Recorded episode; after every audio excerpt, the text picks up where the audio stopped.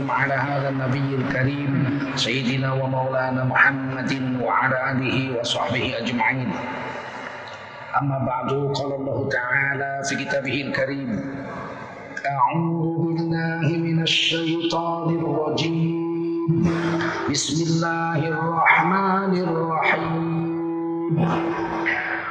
ومن آياته أن خلق لكم من أنفسكم أزواجا لتسكنوا إليها وجعل بينكم مودة ورحمة.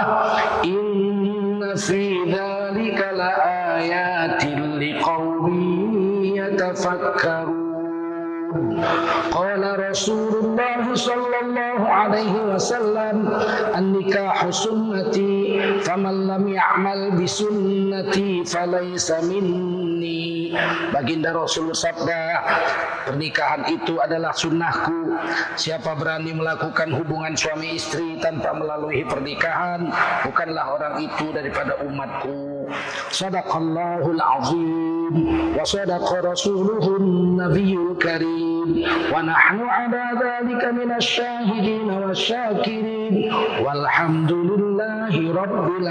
alamin para ulama tuan-tuan guru yang berhadir yang dimuliakan Allah SWT Bapak Wali Kota Tebing Tinggi yang dimuliakan Allah SWT keluarga besar adik saya almarhum Ramayana Sinulingga dan keluarga besar semenda kami Bapak Sidamanik almarhum dari Pematang Siantar Bapak Kepala Kantor Urusan Agama orang-orang tua kami bapak-bapak ibu-ibu hadirin wal hadirat yang dimuliakan Allah SWT pada pagi hari ini menjeritlah iblis sekuat-kuatnya ditabur-taburkannya abu di kepalanya karena kesal. Melihat ini, maka para setan anak buah iblis berkerumun di sekeliling sang iblis. Para setan bertanya, wahai Tuan Raja, apa yang membuat anda kesal dan marah pada hari ini? Maka sang iblis mengatakan, bagaimana aku tidak kesal dan marah?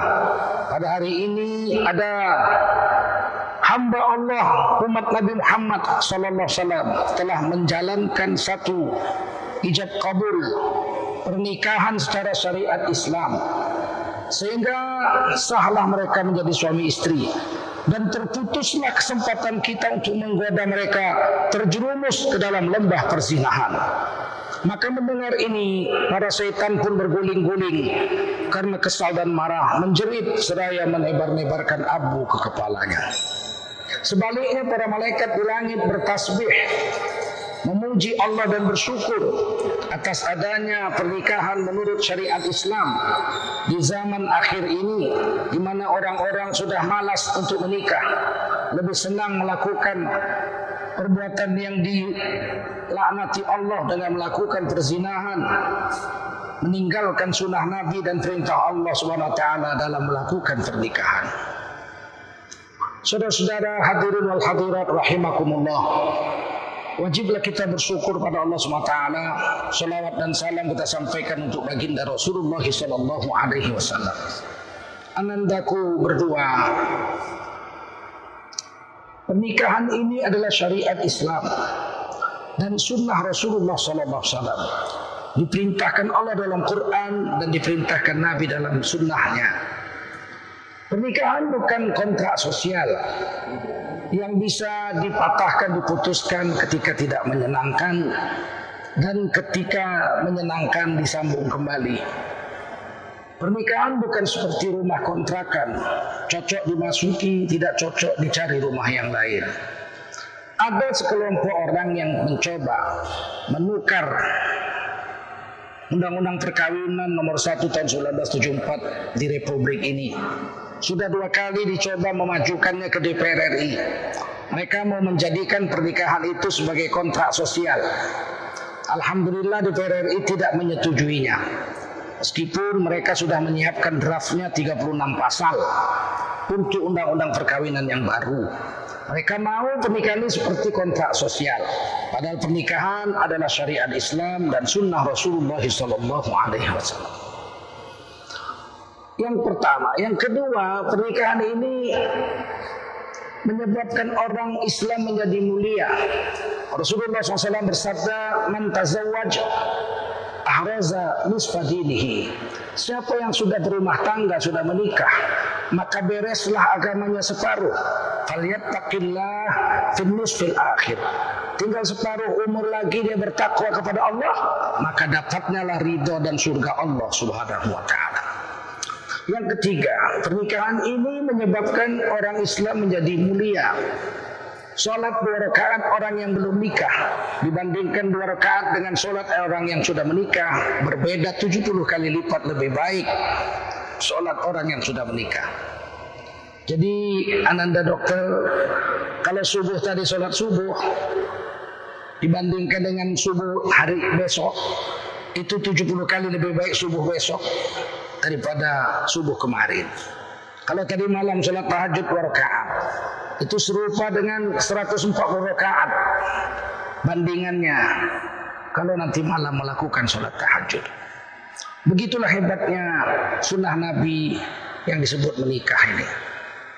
Yang keempat, pernikahan ini sumber pahala. Seorang suami yang mencari nafkah dengan cara yang halal untuk diberikannya kepada istrinya menafkahi istrinya secara lahir maka kata Nabi SAW al-kasibu minal halali karimun amallahi ta'ala Seorang lelaki yang mencari nafkah dengan cara yang halal, laki-laki itu disebut laki-laki keramat di sisi Allah Subhanahu wa taala. Hari ini orang cari keramat susah. Sampai masuk gunung, naik gunung, cari hutan, kampung, keluar kampung cari orang keramat. Padahal orang keramat tidak jauh-jauh. Orang keramat itu ada di sisi kita. Di sisi seorang istri. Di mana dia mencari nafkah dengan cara halal. Maka dia adalah manusia keramat di sisi Allah subhanahu wa ta'ala. Bagi kita semua yang hadir, ini adalah kesempatan kita menjadi para wali Allah SWT. Berusaha mati-matian, mencari nafkah dengan cara halal, kemudian membaginya kepada istri dan anak-anak sebagai tanggung jawab seorang suami untuk menafkahi istri dan anak-anaknya. Yang berikutnya, bahwa pernikahan itu banyak tantangan. Sebab pernikahan ini ibarat mengayuh biduk di tengah samudra. Kadang-kadang samudranya tenang, biduk berjalan dengan baik. Kadang-kadang terjadi badai, maka biduk oleng ke sana kemari. Kita harus mati-matian berdua, mati-matian berusaha untuk menjaga agar biduk ini tidak karam di lautan. Tujuan pernikahan bukan hanya sampai 10, 20 tahun, 30 tahun. Tujuan pernikahan ini adalah mengarungi samudera kehidupan sampai ke surga Allah Subhanahu wa taala. Suami istri di dunia dalam Islam akan menjadi suami istri di akhirat di dalam surga Allah Subhanahu wa taala jika sama-sama berusaha mentaati aturan Allah dan Rasulnya. Di dalam surah Yasin yang semua kita hafal, Allah ceritakan tentang hal ini. Hum wa azwajuhum fi dhilalin 'alal araiki muttaki'un lahum fiha fakihatun wa lahum ma yad'un salamun qawlan min rabbir rahim mereka dan istri mereka. Jadi mereka dan istri mereka akan bersama-sama di dalam surga di bawah naungan yang sejuk dan nyaman lagi terhormat. Di sana mereka suami istri minta apa saja kepada Allah akan diberikan oleh Allah swt dan Allah menyambut mereka di depan pintu surga dengan ucapan salam sejahtera. Itulah ucapan Tuhan mereka menyambut kedatangan mereka. Suami istri yang mentaati Allah di dunia ikatan batin suami istri dalam sunnah Rasul di akhirat akan suami istri juga. Saudara-saudaraku khususnya Ananda berdua suami istri. Setelah ijab kabul ini tentu ada kewajiban dan ada hak. Kewajiban seorang suami yang pertama memberi makan. Dituliskan oleh Imam Syafi'i rahimahullah taala dalam kitab Al-Um jilid yang keempat kitab nikah Kewajiban seorang suami yang pertama adalah memberi makan kepada sang istri. Wajib sekali sehari. Berdosa seorang suami tidak memberi makan kepada istrinya sekali sehari. lebih dari sekali hukumnya sunat. Jadi makan kedua, makanan ketiga sehari, yang kedua dan ketiga hukumnya sunat. Yang pertama hukumnya wajib. Memberi makan istri itu pahalanya dua kali lipat lebih besar dari memberi sedekah kepada fakir miskin. Kata Allah dalam Quran surah Al-Baqarah 261 memberi makan atau infak kepada fakir miskin itu pahalanya 700 kali lipat. Masalul ladzina yunfiquna amwalahum fi sabilillahi kamathali habba ambatat sab'a sanabil fi kulli sumbulatin mi'atu habba. Perumpamaan orang yang menginfakkan hartanya di jalan Allah seperti dia sedang menanam satu biji di dalam tanah. Dari biji itu tumbuh tujuh tangkai. Tiap-tiap tangkai berbuah seratus, seratus, seratus, seratus, seratus, seratus, seratus, seratus. Maka dia ber, berderma satu rupiah Allah bayar tujuh ratus rupiah. Dia berderma satu juta Allah bayar tujuh ratus juta. Itu kepada fakir miskin. Bagaimana kepada istri maka kepada istri seorang sahabat bertanya, Ya Allah, Ya Rasul, saya ini tidak bukan orang kaya. Saya hanya bisa memberi nafkah istri saya dan pada orang lain tidak bisa. Duit saya nggak cukup untuk untuk berinfak kepada orang lain. Adakah saya mendapat pahala dengan berinfak pada istri? Maka Rasulullah SAW menjawab, kami ini. Bagimu dua kali lipat pahala dibandingkan sedekah kepada orang lain. Ini yang penting bagi kita pengantin lama ini. Kadang-kadang kita lebih mengutamakan orang daripada istri. Istri kasih belanja 30 ribu. Anak empat, mertua dua. Sementara dia di kantor potong gaji makan di kantin. Sekali makan 100 ribu pakai kari kambing. Mentraktir kawannya lagi si Susi. Hah? Rokok lagi bisa susu bungkus dia habis 150 ribu. Istrinya 30 ribu. Malam dia numpang lagi makan sama yang 30 ribu lagi. Ah, abang lapar, minta makan katanya. Akhirnya istrinya kurus, kepalanya yang besar macam ikan mujair. Ha, sementara orang lain dia hidup tidak boleh. Maka wajib dia memberi makan pada istrinya sekali, dua kali sunat, tiga kali sunat. Tapi yang diberinya makan kepada istrinya itu wajib semutu dengan yang dimakannya. Ah. Jadi kalau kita makan kari kambing, istri kita makan kerupuk, kita masih berdosa itu. Lebih baik dia yang makan kari kambing, kita yang makan kerupuk. Ah, kalau ada begitu, itu suami hebat betul. Tapi paling tidak sama, semutu. Ini yang paling penting pertama. Yang kedua memberi pakaian lengkap dari kepala sampai ujung kaki. Dua helai. Nah, jadi yang wajib itu dua helai lengkap dari ujung kepala sampai ujung kaki termasuk penutup wajahnya. Perkara dia nggak mau pakai itu perkara dakwah kita kepadanya dan kewajiban dia mentaati syariat Allah. Tapi kewajiban seorang suami beli lengkap. Tutup kepalanya, tutup mukanya, baju luarnya, baju dalamnya, celana panjangnya, sampai kaos kakinya dua setel. Ini, ini kewajiban saya. Kurang dari itu Allah tuntut di hari kiamat. Dua helai saja yang wajib. Sampai berapa lama? Sampai robek, ganti yang baru. Memberi lebih sunat. Jadi pakaian yang ketiga, pakaian yang keempat, pakaian yang kelima itu sunat hukumnya. Dan jangan banyak-banyak, jangan sampai 40. Karena pakaian 40 hari tidak dipakai, pakaian itu melaknat orang yang punya pakaian. Jadi tidak usah, saya tujuh aja baju saya.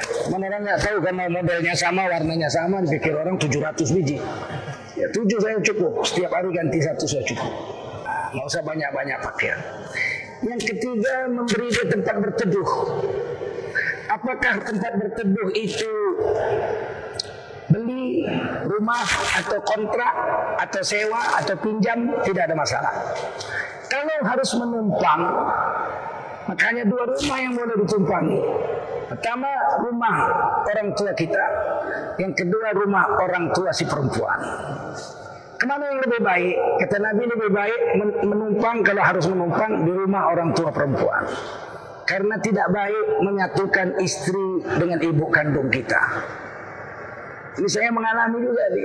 Walaupun ibu saya itu waktu itu sudah wafat bapak, saya tinggal di garasi mobilnya, menunggu adik saya kawin supaya dia gantian menjaga ibu. Tapi saya buat rumah dekat-dekat dengan rumah ibu supaya tiap hari bisa saya lihat. Namun tidak baik istri kita dengan ibu kita satu rumah. ada tiga wanita yang tidak bagus di satu rumah kan. Pertama ibu kandung kita dengan istri kita. Salah satu akan terluka. Kalau dapat istri yang galak, ibu akan tersinggung. Kalau dapat ibu yang galak, istrinya yang akan kurus. Ini pahit tapi saya harus sampaikan. Kalau ada seorang menantu baik sama mertuanya seumur hidupnya dia bisa baik, ini ahli surga ini jarang. Sejuta satu belum tentu ada itu. Oleh karena itu tidak sunat di satu rumah. Karena Nabi pun tidak menyatu rumahkan, sahabat pun tidak menyatu rumahkan antara istrinya dengan ibunya. Yang kedua jangan satu rumahkan istrimu dengan saudara perempuanmu. Maka akan menderita salah satu. Kalau tidak adikmu yang menderita perempuan, istrimu akan menderita. Yang ketiga mudah-mudahan tidak terjadi sampai akhir hayat. Jangan satukan istrimu dengan istrimu dalam satu rumah. Ya, Jangan satukan istrimu dengan istrimu yang lain dalam satu rumah. Ini perkara nikah lagi ini saya ingin tegaskan. Dalam Islam menikah satu hukumnya mubah. Hukum asalnya al aslu fi nikah mubah. Hukum asal nikah itu boleh. Mau nikah silakan, nggak mau nikah silakan. Sahabat Nabi banyak yang nggak nikah. Nabi Yahya bin Zakaria nggak nikah. Imam Nawawi pengarang kitab Majmu' Syarhul Muhadzab tidak nikah sampai mati. Ini nikah itu sebetulnya boleh aja. Tapi ketika dia mau melakukan hubungan suami istri karena nafsunya meledak-ledak, maka wajib lewat nikah. Jadi jadi wajib dia dia taklifiah bertukar dia menurut keadaan. Kalau sempat tidak nikah dia akan berzina karena nafsunya besar, maka wajib baginya nikah. Kalau dia sudah mampu memberi nafkah kepada seorang istri, maka sunnah dia menikah. Dia nggak bisa memberi nafkah makanan kepada istrinya dan pakaian, maka makruh dia menikah. Kalau dia memukuli istrinya, menyiksa lahir batin istrinya dalam pernikahan, maka haram laki-laki seperti ini menikah. Nah, ini hukum dalam Islam. Oleh karena itu, kita jaga istri kita, berikan tempat berteduh.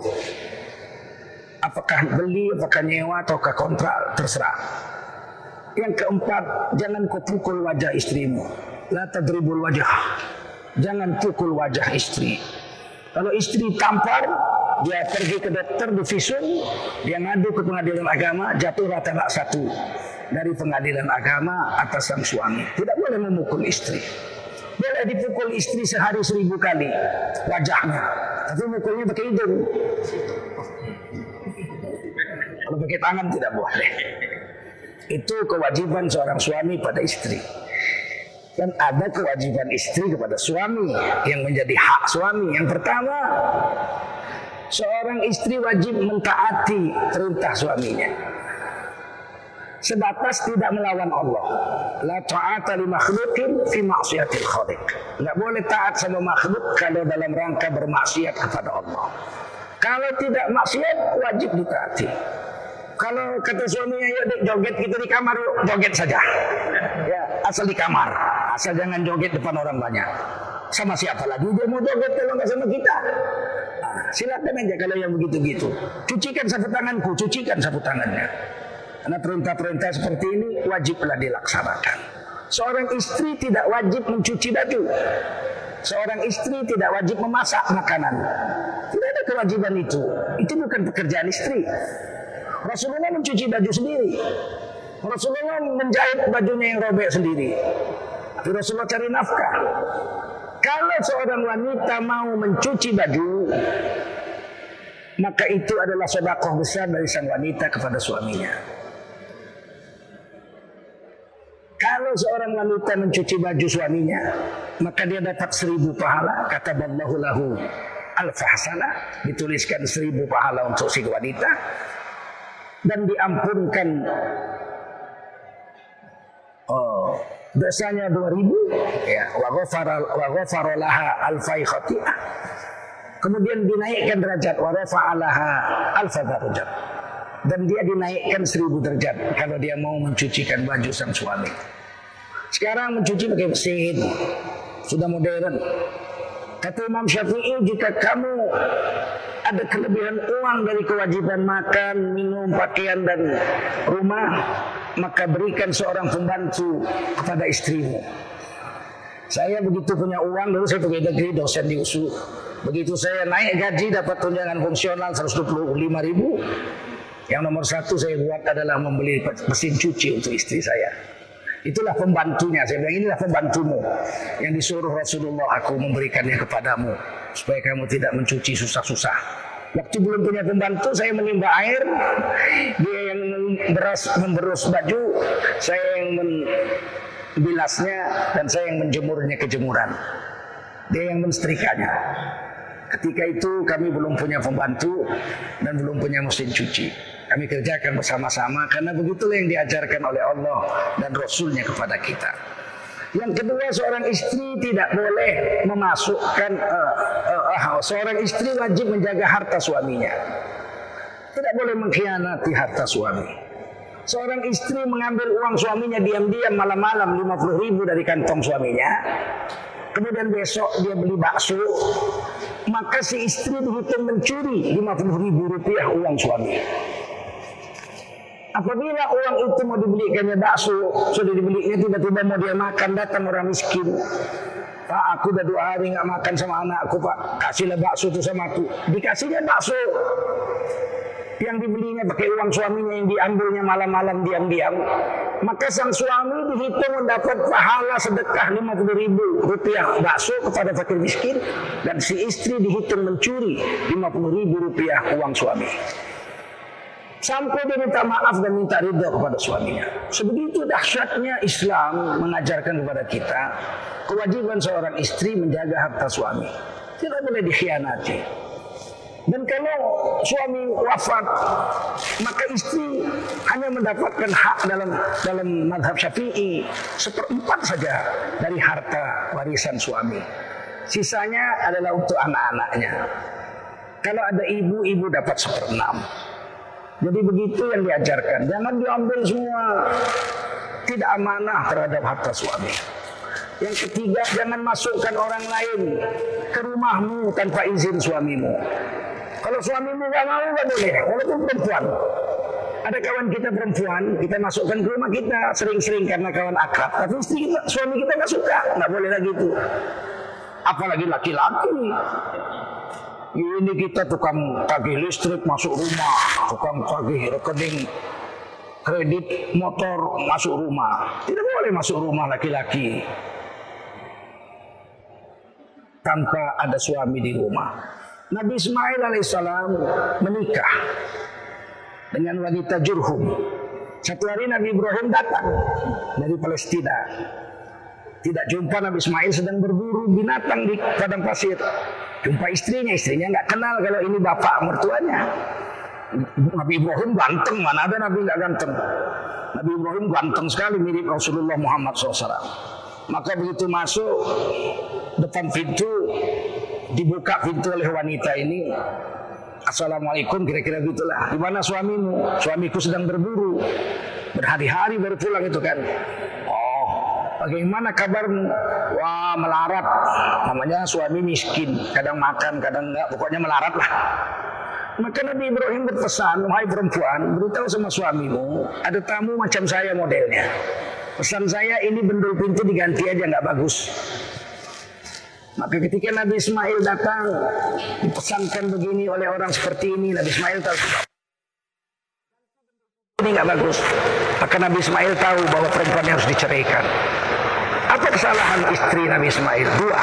Yang pertama, dia suruh Nabi Ibrahim masuk. Masuklah Pak ke rumahnya. Padahal suaminya nggak ada. Yang kedua, dia ceritakan hidupnya melarat. Jarang makan, susah punya suami, nggak pandai cari duit, hanya pemburu. Membuka aib suami menyebabkan Nabi Ibrahim memerintahkan Nabi Ismail menceraikan wanita ini. Kemudian Nabi Ismail kawin lagi dengan wanita Jurhum yang lain. Maka beberapa tahun, beberapa waktu kemudian Nabi Ibrahim datang dan dia tanya, Assalamualaikum, apa kabar kamu? Alhamdulillah bagus. Suamimu di mana? Sedang berburu makanan. Uh, boleh saya masuk? Tidak boleh saya, Anda masuk. Anda siapa? Nggak boleh. Suami saya nggak ada di rumah. Kemudian dia bilang, uh, bagaimana keadaanmu? Punya suami pemburu? Alhamdulillah bagus. Rezeki Allah yang atur. Kalau dapat kami bersyukur, kalau tidak kami bersabar. Ha, kata kata Nabi Ibrahim, sampaikan sama suamimu, ini bendel pintu sudah bagus, jangan ditukar-tukar lagi. Sebegitu hebatnya dalam Islam menjaga aib suami dan menjaga aib istri. Sebagaimana yang dikatakan oleh Bapak Wali Kota tadi, Hunna libasul lakum wa antum libasul lahun. Istrimu itu pakaianmu dan kamu adalah pakaian istrimu. Kalau kita robek-robek pakaian kita yang malu bukan pakaian kita. Yang malu kita sendiri. Kalau kita jatuhkan harga diri istri kita atau suami kita, yang malu adalah kita sendiri. Terakhir saya pesankan kepada ananda kami. Kata Nabi khairukum khairukum li ahli. Wa ana khairukum li ahli.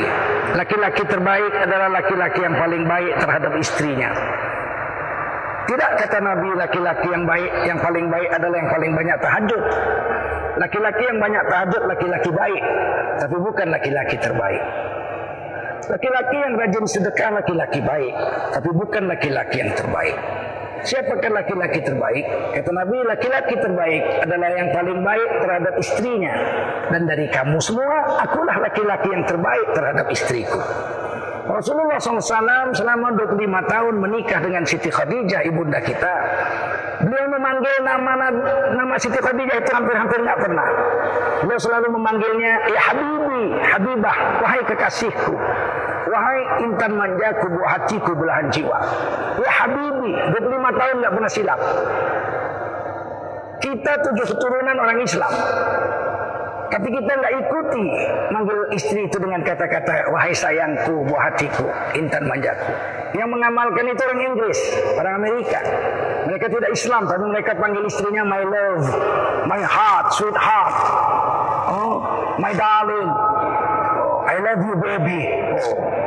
Giliran kita manggil istri, woi, buka pintu, woi.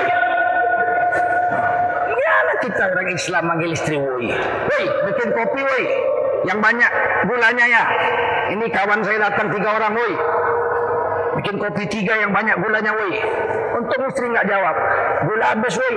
Beli dulu di pak di warung. Kan rusak rumah, woi woi begitu.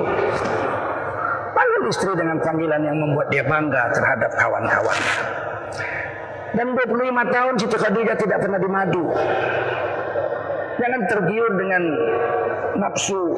Hari ini banyak orang katakan kawin dua itu, tiga itu sunnah, sunat. Mana ada sunat? Orang kawin satu aja mubah kok. Kawin dua sunat.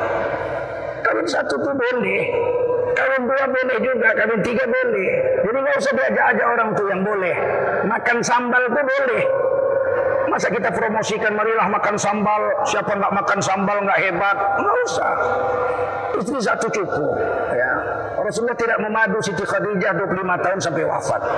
Meskipun Rasulullah membolehkannya, tapi Rasulullah buat. Tidak dilakukan Rasulullah. Kemudian Rasulullah menikah lagi setelah si Ibunda Khadijah wafat, beliau duda setahun. Beliau menikah dengan seorang wanita yang dipilihkan sahabat sebagai guru para sahabat wanita. Namanya Siti Sa'odah, umurnya 60 tahun. Ya, Rasulullah waktu itu umur 51. Kemudian Allah memerintahkan Rasulullah menikahi seorang wanita satu-satunya yang gadis menjadi istri Nabi setelah ibunda wafat, Khadijah wafat, yaitu Siti Aisyah. Dan Rasulullah memanggil Siti Aisyah itu ya Humaira, wahai Siti Pimera. Wahai Siti Pimera, bangganya lah istri kita kalau kita panggil begitu coba. Oi Siti Pimera, bukakan pintu pagar sayang. Alangkah bangganya dia. Kalau badannya kecil panggil si kumil kumil, abang pulang, kan enak manggil gitu. Ini istri udah kecil, umil, buka pintu dia pun tersinggung begitu.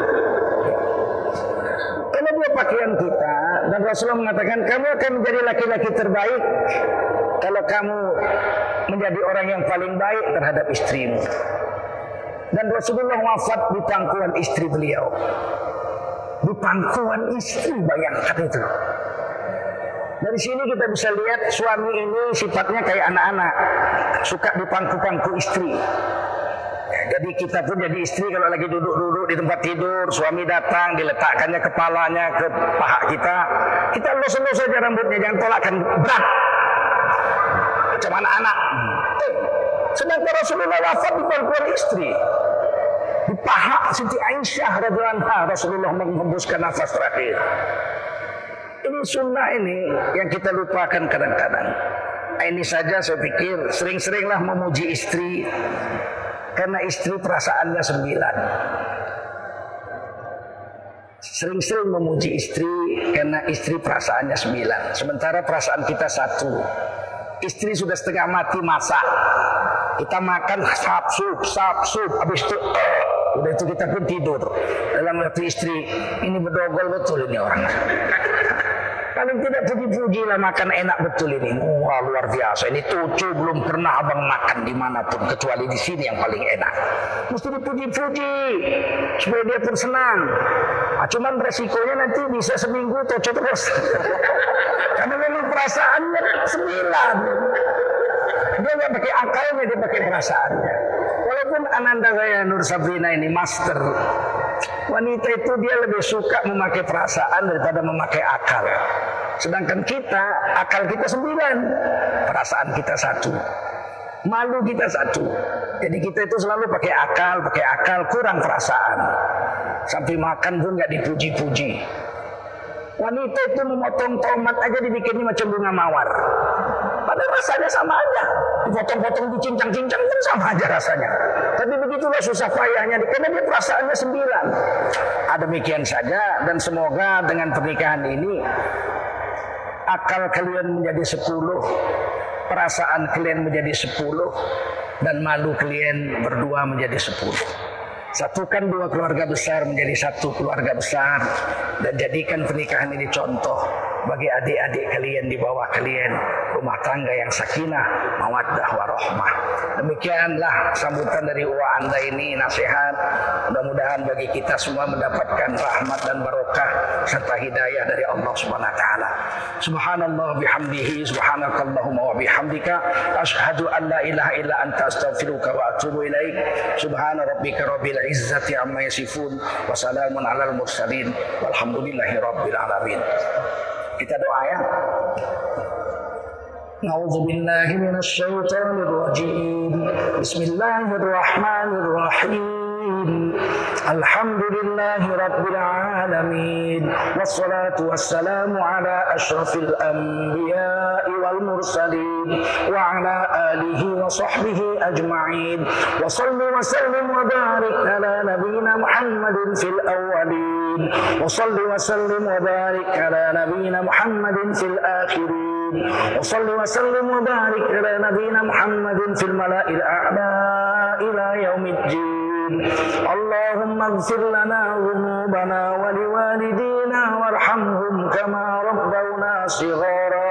ولجميع المسلمين والمسلمات والمؤمنين والمؤمنات. الأحياء منهم والأموات برحمتك يا رب العالمين. ربنا لا تؤاخذنا إن نسينا أو أخطأنا. ربنا ولا تحمل علينا إصرا من قبلنا. ربنا ولا تحملنا ما لا طاقة لنا به. واعف عنا واغفر لنا وارحمنا. أنت مولانا فانصرنا على القوم الكافرين. اللهم إنا نسألك الهدى والتقى والعفاف والغنى ونسألك وقلبا خاشعا ولسانا ذاكرا ويقينا صادقا ورزقا واسعا حلالا طيبا مباركا جميلا يا أرحم الراحمين. اللهم ألف بين قلوب أخينا وزوجه كما ألفت بين نبينا آدم وحواء وألف بين قلوبهما كما ألفت بين نبينا إبراهيم وسارة وألف بين قلوبهما كما ألفت بين نبينا محمد صلى الله عليه وسلم وستي خديجة الكبرى وعائشة الرضا. يا أرحم الراحمين ارحمنا. استجب لنا دعاءنا وحاجاتنا وتمم تقصيرنا برحمتك يا ارحم الراحمين ya Allah ampunkan dosa kami muliakan kehidupan kami ya Allah ya Allah baru saja kami menyaksikan pernikahan ananda kami berdua ini ya Allah yang mana orang tuanya ya Allah adinda kami Rama sudah berpulang ke hadiratmu ya Allah jadikanlah pernikahan ini pernikahan yang sakinah mawaddah warahmah menjadi contoh bagi adik-adiknya ya Allah menjadikan kebahagiaan dalam kehidupan mereka ya Allah. Hidupkan rumah tangga ini dalam iman. Ya Allah wafatkan mereka berdua dalam keadaan beriman. Kumpulkan mereka dalam golongan orang-orang beriman ya Allah. Ya Allah ya Arhamar Rahimin banyak hajat kami. Engkau yang maha tahu hajat kami ya Allah. Penuhilah keperluan dan hajat kami ya Allah dengan keberkatan doa kami ya Allah. Rabbana taqabbal minna du'aana innaka antas samiul alim. Wa tub alaina innaka antat tawwabur rahim. Rabbana atina fid dunya hasanah wa fil akhirati hasanatan wa qina adzaban nar wa sallallahu wasallam ala sayidina Muhammadin wa ala alihi wa sahbihi ajma'in subhana rabbika rabbil izzati amma yasifun wa salamun alal mursalin walhamdulillahi rabbil alamin taqabbalallahu minna wa